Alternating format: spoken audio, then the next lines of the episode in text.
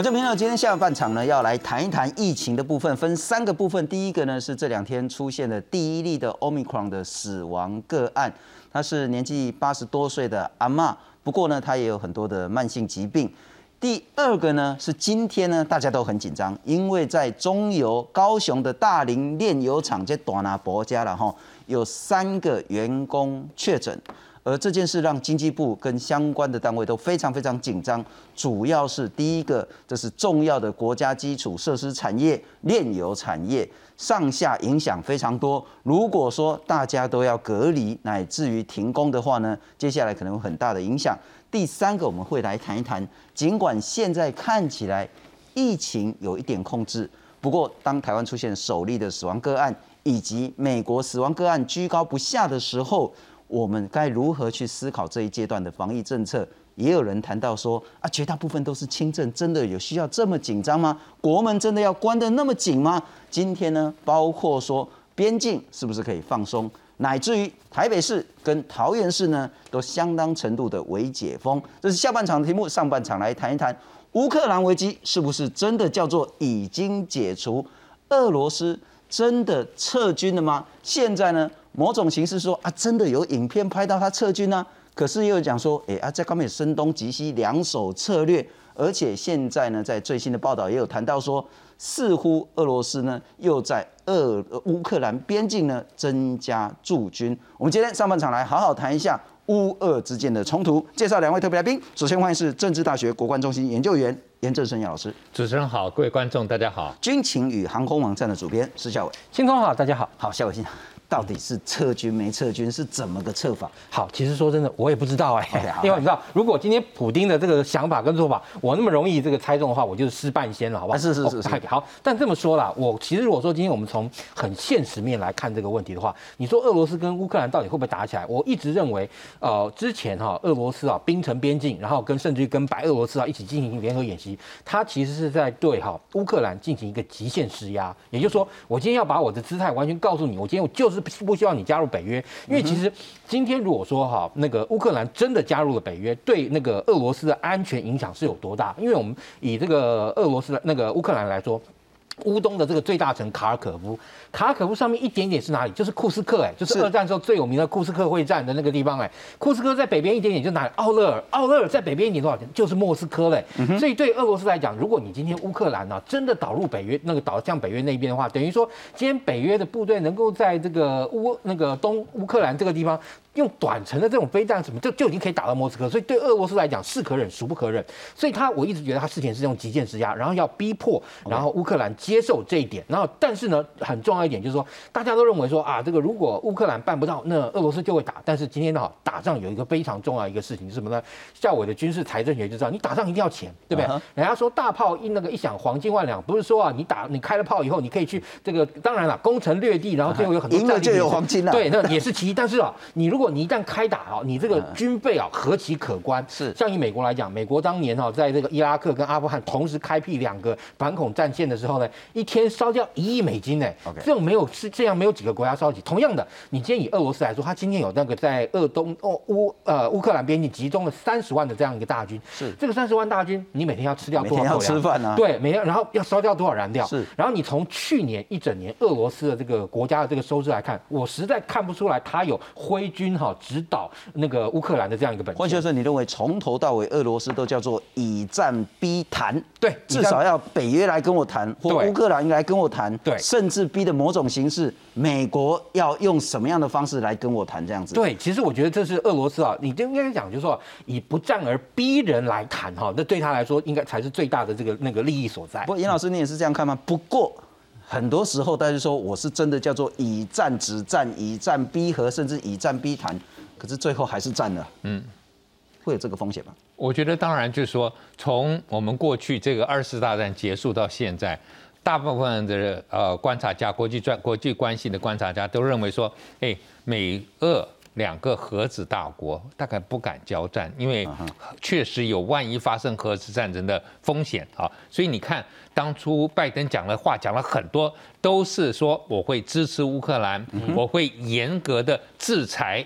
俄罗斯对，但是就是不不没有说要用兵嘛。我觉得这个是讲的很清楚啊。那美俄罗斯这一方面，普京一定是相信说，其实美国就是背后的引武者啊。那其他的欧洲国家关切，但是来谈他都愿意，但是你拜登还是要出来谈啊，跟因为拜登是唯一可以停停止啊这个乌克兰这种不切实际的想象，说我要加入这个北约。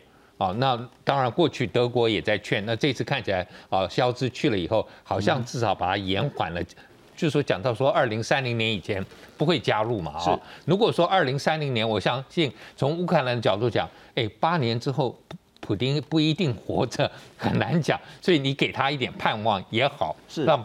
把这个就是我们看到他们这次讲的说，你到底能不能够证实他的军队撤了这个 de-escalation 啊，这个降低紧张关系？那我觉得，如果今天普丁走了，那就就等于也是降低了紧张关系。所以这是一个拖延战。我觉得欧洲这几个领导人都在搞拖延战，是啊，特别是马克宏。我们看到马克宏去俄罗斯，然后又去这个乌克兰这边搞穿梭外交，又跟这个肖兹见面。他最主要目的就是说，哎，我三月要选举，四月要第二轮，请你们不要在这个之前影响我的这个选举。而且我现在是准备在欧洲、在欧盟里头当做一个比较领导性的人物，因为毕竟梅克尔下台了之后，他应该是这个最资深的啊一个大国的领导人。是。所以我相信他有这样一个企图心，当然不希望你乌克兰在这个时候因为发生了这个冲突影响到他。那乌克兰其实刚才也讲了，他只有一个目的嘛，他就想说。我如果今天加入北约了，说不定俄罗斯对我的压力，我就有了一个保障。所以到底是先有鸡还是先有蛋？俄罗斯说你要是要加入北约，我就要打你。那乌克兰就说：哎呦，好危险啊！所以我要加入北约。了解。哦，所以我觉得这个是大家要去思想的问题。那西方国家应该要去想的，就普京他需要一个。缓冲空间是啊，希望有一个就是所谓的 buffer zone 嘛，缓冲的国家、缓冲的地带，或者我们说回到希特勒二次大战所之前所讲的，我要有我的呼吸的生存的一个空间。是那白俄罗斯、乌克兰、乔治亚绝对是嘛？不过就是像我们在前天也讨论这个议题的时候，那一个很重要是说这件事除了跟地缘政治之外呢，还有包括乌克兰以后的发展。包括美国跟俄罗斯之间的消长，也包括德国、法国、北约，乃至于欧盟跟美俄之间到底会怎么样的一个发展？可是很重要的关键是，马克宏马上要选了，但很显然，普京不是卖足面子给马克宏，但他却卖足了面子给肖兹。嗯，换句话说，法国跟德国在这件事情上呢，是不是有足够的势力点？我们再来看看。到底俄罗斯有没有撤军？撤军是真的撤，还是撤一半，还是假借撤军来去谈到更大的政治上的这些利益？我们来看看。这段由俄罗斯国防部公布的画面，并没有让乌克兰认为情势有所缓解，美国也谨慎看待。We should give the diplomacy every chance to succeed. We have not yet verified the Russian military units are returning to their home bases. Indeed. Our analysts indicate that they remain very much in a threatening position. Russia has more than 150,000 troops encircling Ukraine and Belarus and along Ukraine's border. 影片显示，坦克和武装车辆在结束乌克兰边境演习后，装载运上火车，循公路开回基地。По мере окончания мероприятий боевой подготовки войска, как и всегда, совершат марши комбинированным способом в пункты постоянной дислокации. Подразделения Южного и Западного военных округов выполнившие задачи, уже приступили к погрузке на железнодорожный и автомобильный транспорт и сегодня начнут движение в свои воинские гарнизоны. 俄罗斯总统普京十五号与外交部长拉夫洛夫会议，同意持续增加与美国跟北约的对话，也在与来访的德国总理肖兹会谈时表示不希望战争。По поводу хотим мы этого или нет? Конечно нет. Именно поэтому мы и выдвинули предложение. о переговорном процессе, результатом которого 而就在情势紧张之际，乌克兰通报国防部跟两家银行遭骇客攻击数小时。西方安全专家认为这些攻击是俄罗斯出手。路透社引述匿名消息人士的说法，美国及欧洲官员将针对俄罗斯的网络攻击做出回应。至于报复行动或制裁范围，就看骇客攻击造成的损害程度而定。公视新闻黄韵玲编译。 不过我们来看看，就是这两天的最新消息了哈。俄罗斯是不是真的撤兵了？俄罗斯国防部说，啊，我有影片我你看嘛哈，军队把武器装备呢都放到铁路上去了，要回去驻地了。俄罗斯的外交部说，历史将会记载，特别是像美国啦，拜登啊，或者他们那些所谓情报单位说，今天要打，今天要打，哪里有打？所以呢，他们外交部说呢。二零二二年二月十五号，或者是二月十六号呢，是西方战争宣传失败之日的公引用公北差了哈。再来呢，拜登说，哎，撤军很好啊，但真的撤了吗？要证实。我们的分析人员认为说，俄罗斯军队依然很有威胁性。英国首相说，这不是个令人鼓舞的讯息。为什么呢？因为俄国有更多的军营迁到乌克兰的旁边，那清乌的行动呢，随时都会发生。马克宏说：“讯息需要核实了哈。那俄罗斯军事部署的规模会有很多很多可能，当然也可能撤了，但他驻军那么多，撤多少留多少，这很多的想象。乌克兰外交部长他说呢，我一定要亲眼看到俄军全部撤退，才会相信俄罗斯是诚心诚意的在缓和紧张的情势。好，不过我们来看看啊，这当然各说各话。我们来看看很重要的一个讯息是。”俄国跟德国，普丁跟肖兹呢见面了，见面谈什么呢？肖兹说呢，俄罗斯宣布撤军是好的迹象，希望有更多的军队撤离。那如果说呢，真的进军乌克兰的话，会有很严重的后果，所以现在要和缓下来。北约跟美国都有具体的建议，俄罗斯应该有一些反应。那普京说呢，俄罗斯从头到尾都不想打，希望继续谈，要求。欧洲在部署飞弹的时候呢，要能够有所节制，演习要透明，要有互信的措施。等一下，我们来谈谈这个叫北溪二号线，从俄罗斯一条天然气管一直延延延，经过很多国家的领海，到达德国这个北溪一号跟北溪二号线呢，这是对欧洲能源安全有帮助的嘛？所以大家要来同意嘛，不要老是在那边背个。那包括俄罗斯最重要的要求说呢？以前苏联阵营的这些东欧国家哦，你北约不要在这边驻军了，也不要部署军队了，而且最重要，这一次的目的就是乌克兰，乌克兰不准进入北约。美国跟北约说没得谈了哈。我再请教一下校委，嗯，看起来好像有和缓的迹象，可是根本的政治议题，包括说北约撤军，包括乌克兰不准进北约。还是没有共识啊？对，但是这个事情啊，我会觉得至少就是说，在短短期的一段时间之内，应该不至于有一个决定性的结果。因为我们其实刚刚前面就讲到，今天你俄罗斯为什么会要求哈那个乌克兰不能加入北约？因为对于呃俄罗斯来讲，今天你乌克兰如果加入北约，等于北约哈西方势力，你俄哎俄罗斯人哈一想到这种传统的他们国那个他们的这个立国这这这么多年来，其实啊基本上来讲就被人家入侵过两次。你其实你看俄罗斯有没有去入侵过西西欧的这些国家，并没有啊。但是如果我们光就欧洲的这个部分来看，那你说他他他在欧洲，他是他是被两个国家侵略过，分别是法国跟德国，哎，也是刚好这次去那个非常努力的两个国家。对，但是俄国跟德国两次对那个俄罗斯的这个侵略哈，其实你知道让俄罗斯付出非常非常惨痛的代价，甚至像第二次第世世界大战那个卫国战争嘛，就是或者说德苏战争，德苏战争是整个二次大战战场里面最惨烈的一一一场战争啊。然后几乎那时候来讲，就甚至于呃有人说一九二零年次的俄罗斯的那些。那个那个男子对不对？有十分之九都死掉了。所以你就想到这这个对俄罗斯的冲击性有多大？所以对俄罗斯来讲，他当然是不希望这些啊啊具侵略，然后具又又又有这个对俄罗斯的土地哦，不也有企图的这些西欧国家，对不对？能够把军队开到我家门口来。所以对他来说，这是一个先天性的不安全感。那当然对呃北北约来讲，北约他今天为什么会一直想要能够啊能够得到类似这样呃乌克兰这样的地方？其实很重要一点，其实是来自于另外一个不同的威胁源。当然这个讲的话有点远，也就是说来自于伊朗，因为啊那今天一。那个东欧啊，这些那个飞弹的这个部署，很大一个部分就是要为了要针对伊朗的这个飞弹威胁。但是这个伊朗的这个飞弹威胁哈，他们在你看，包含像在波兰境内、罗马尼亚境内都建了这个陆基神盾。那陆基神盾盖下去，对于俄罗斯来说，哇，你这个陆基神盾你盖下去，它的整个征收范围就把我全部俄罗斯西部最精锐的地方全部包含在内。等于说我今天我的领土哈，所有的这个空中啊，都有可能遭到你啊这个陆基神盾的这样一个攻击，或者说这样一个呃那个那个对。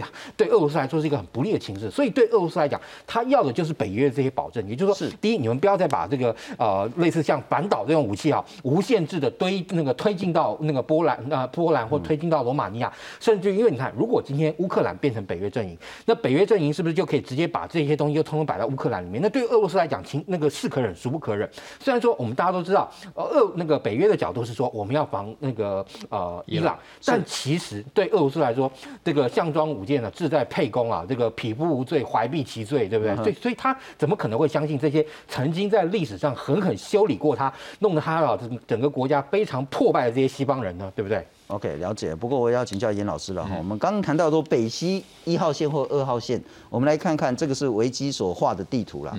从俄罗斯，我们看看那个是应该是粉红色这一块了哈。从俄罗斯有一条天然气管，这个已经有了，这个叫北溪一号线。它画的这个红色虚线是北溪一号了哈。北溪二号就是沿着北溪一号再盖一个更大的天然气管，那个输气量是它可能是它的一两倍以上。那这一条线呢，包括你看经过芬兰、爱沙尼亚。拉脱维亚、立陶宛，然后波兰，那上面是瑞典嘛？哈，这一条线经过很多国家的领海，最后到达我们左下角这个是德国。换句话说，德国跟俄罗斯在这一条油管上有非常重大的共同利益。嗯，那我还是想请教，德国在这件事将会扮演极为关键调和的角色。哦，德国当然就是说，第一个绝对不希望打了以后，美国对俄罗斯制裁，那俄罗斯也反制裁。哦，俄罗斯唯一能够做的，可能就是说，好，那我也把我的现有的油管都关了。哇，这个你在到时候，欧洲国家，包特别是德国，你主要的能源来源如果是从俄罗斯来的话。现在还蛮冷的啊，我觉得是不太可能，至少要拖到夏天吧，这是应该。就是从德德国的角度来讲，那当然他希望这个油管能够持续的供应德国，因为我们也看到德国的能源自己已经不玩核电了，所以它必须要有这个这样的一个供应。所以德国跟法国跟美国的这个立场，我觉得他自己有一个国家呃经济安全的考量。那美国可能还更希望说，你不要跟德国、俄罗斯买了，你干脆跟我买，哇，我我可以赚的更多。所以我觉得这个是。不太一样的地方。那另外，当然从肖兹的角度来讲，他其实已经做过一个这个副的总理，那有有一些经验。那这次上来，大家就觉得说，啊，好像是从要从这个梅克尔的阴影里头走出来。那我觉得他这一次做的还不错，就是说，第一个他已经去了美国啊，跟这个拜登见面。那虽然好像在上面翻翻个白眼，被大家批评。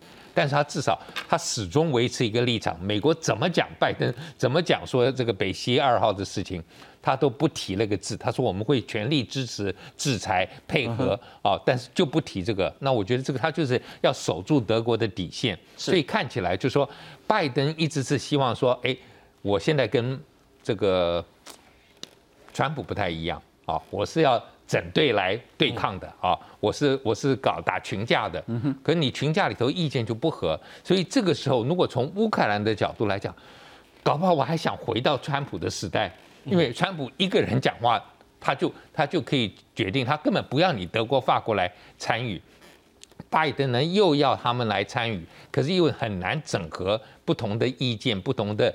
利益，我觉得这个是很重要的。那韦老师，我再请教你。然后在礼拜一的时候，包括张福昌老师，包括严继宇副总编都有谈到，当俄罗斯当普丁大张旗鼓，然后呢震鼓喧天，嗯，然后出动那时候还是十三万，现在可能已经三十万的大军，嗯，压到这个乌克兰边境的时候，他总要拿点东西，总不可能空手而回。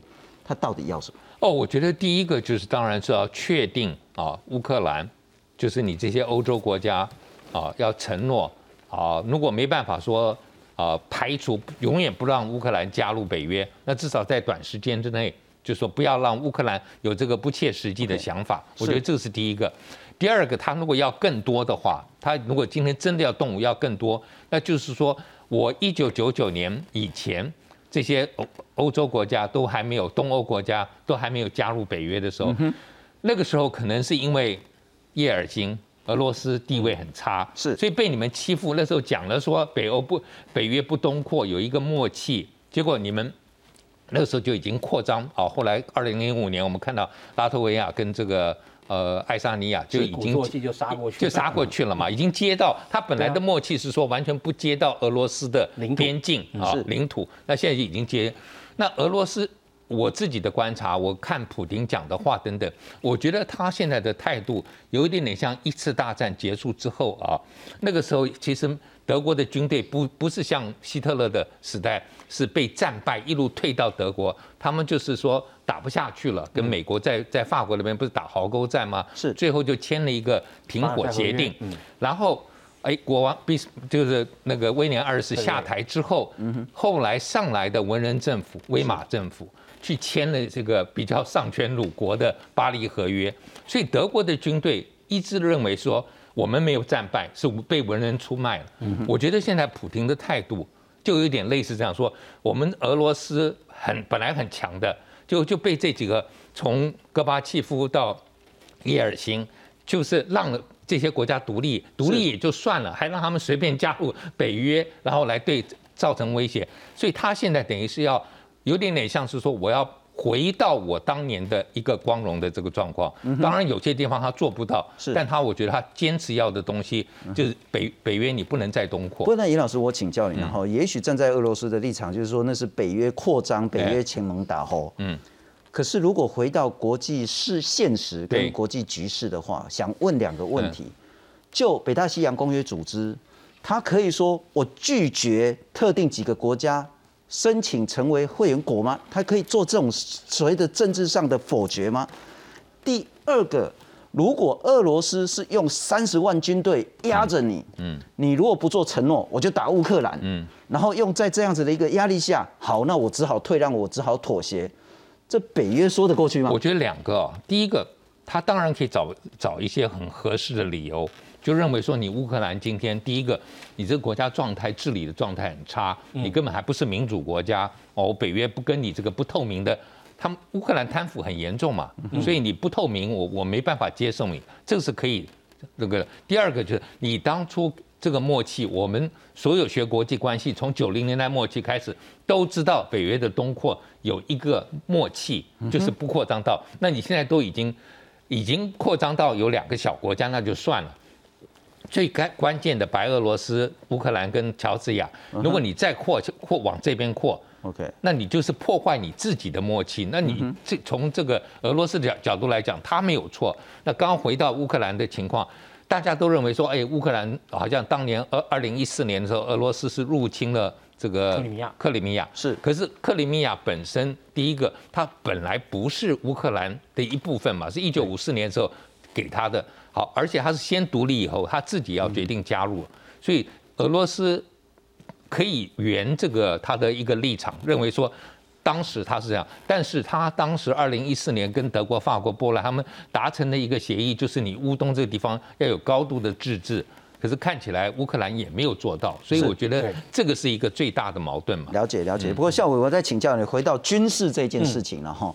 其实那时候一直在谈说，战争已经不再只是说哦用那个飞弹去打啦，地面部队啦，或是那个所谓的那个海军的出动了哈。它会有很多很多不同的样态。我们来看看这一次到底普京要的是什么东西呢？当然，刚两位都一直谈到北约不要再往东扩张了。不要往东欧扩张了哈，所以他最大的是说不准乌克兰加入北约，至少乌克兰自己要讲我不加入，或北约或什么样的一个组织国家呢，要有一个东西是说短期，也许几年内呢，他加入无望的这个讯息出来，然后阻止乌克兰去俄罗斯化，继续可以影响掌控乌克兰，然后减少美国在欧洲的军事部署，避免飞弹就摆在俄罗斯家门口。用战争的手段，用战争边缘的手段来去升高冲突，然后呢集结重兵等等的，提高谈判的筹码，也是想要达成这些。那刚刚我们谈到说，马克宏也见了普丁，然后肖兹也见了普丁，但我们来看看，现在真的和平已经看到了吗？我们来看下一章，然后网军攻击，包括乌克兰的国防部、外交部、文化部，还有两间国营银行呢，至少有十个政府网站呢都被骇客入侵了。然后再来是呢，呃，准备回应各种攻击，说呢，拜登讲，如果俄罗斯发动军事攻击，那就会有无谓的死亡跟破坏。如果是破坏性的网络攻击的话呢，美国也会做出回应，不过呢，美国还是不打算直接跟俄罗斯对战。嗯，两个问题，现在真的不叫战争吗？第二个问题，美国的角色。好，这些部部部分来看哈，那当然你如果说以广泛的这个认知作战来看的话，乌克兰跟俄罗斯之间当然已经算是已经进入到全面冲突的一个阶段了。但是呢，我个人认为乌克呃俄罗斯在这件事情上，也就普京他在这件事情上来讲，他其实可以说是呢这种西洋棋大国这种老手，对不对？他每一招每一招走得非常稳健，而且呢，他借由这样一个极限施压，其实是哈也顺也呼应到第二个问题是，他某种程度也是借由他这一次的极限施压去摸美那个那个。北约跟美国的底，也就是说，他要知道，如果今天他真的啊，就是说迫逼不得已铤而走险的时候，呃，北约到底会支持乌克兰到什么程度？是，例例如说，像你看啊，其实美国的那个态度很明显啊，美国他就是不派兵作战，而且你看之前美军啊，一飞机一飞机的这个军火运过去，对不对？所谓军火基本上都是属于防卫性质，比如说像那个刺针飞弹啊，或者像标枪飞弹这种东西啊，其实现在这些东西运过去，我还替美国伤脑筋了，因为其实美国最怕这种单兵机形式防空飞弹给人家，然后乌克兰的这个。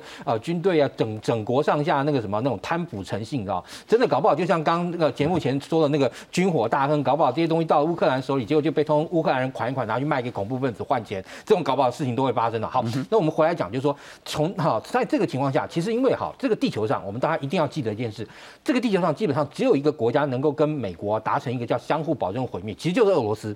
所以你看啊，虽然说中国大陆事前呢，大概前面几个月啊，那个非常努力的穿梭这个那个联合国五个常任理事国。然后发表了一个宣言，就是大家都不率先使用核武。但是今天，如果今天俄罗斯介入到啊，跟俄那个乌克兰发生军事冲突，然后遭到了北约或是甚至美国的武力攻击的时候，那俄罗斯会不会认为说，我现在用武器，那用核武，其实我是自我是属于自卫的这个形式？那这个时候，其实世界会变怎么样？那是一个很难以想象的一个事情啊。所以我个人也觉得，这次普京其实是非常高招，是他借由这次的极限施压，在摸美国底，而且他现在已经，我个人认为他应该已经确定了，如果俄罗斯跟乌克兰真的打起来，美国绝对不会不会动那个那个直接的用那个兵力出那个进去。虽然说我们看到最近啊，这个那个呃美国总统啊也调了八十二空降师过去啦，而且其实他整个八十二空降师过去，并不是说只是一般做做姿态。但是第一，一个八十二空降师面对三十万的俄罗斯大军能怎么样？所以它其实是一个那个象征意义大于实质意义。当然，它整个调动是非常中规中矩的，也就是呃三军啊又动，然后粮草也跟着动等等，是一个很完整的建制这样一个过去，包含后勤等等。但是我们还是要看你一个八十二空降师在这样一个那个场域里面，你能够发挥多大的力量。然后其实啊，另外一个就是说，其实现在本身不是一个动兵的好动武的好时机啊。虽然说俄罗斯人在冬天跟夏天打仗哈，感觉好像都一样会打胜仗，但其实夏天打仗还是有很多的方便。所以哈，我个人觉得现在虽然说撤兵归撤兵了。是，但是俄罗斯的极限施压还是会持续下去。我觉得至少要到大概今年夏天，然后如果那个乌克兰没有办法哈，再给那个呃俄罗斯一个满意的保证的话，我个人认为夏天哦那个爆发冲突的机会会比现在高更多。不过尽管如此，虽然我们没有办法说真的和平的曙光已经完全看到了，但至少是朝着缓解，用政治外交手段来解决这一次冲突的可能性越来越高。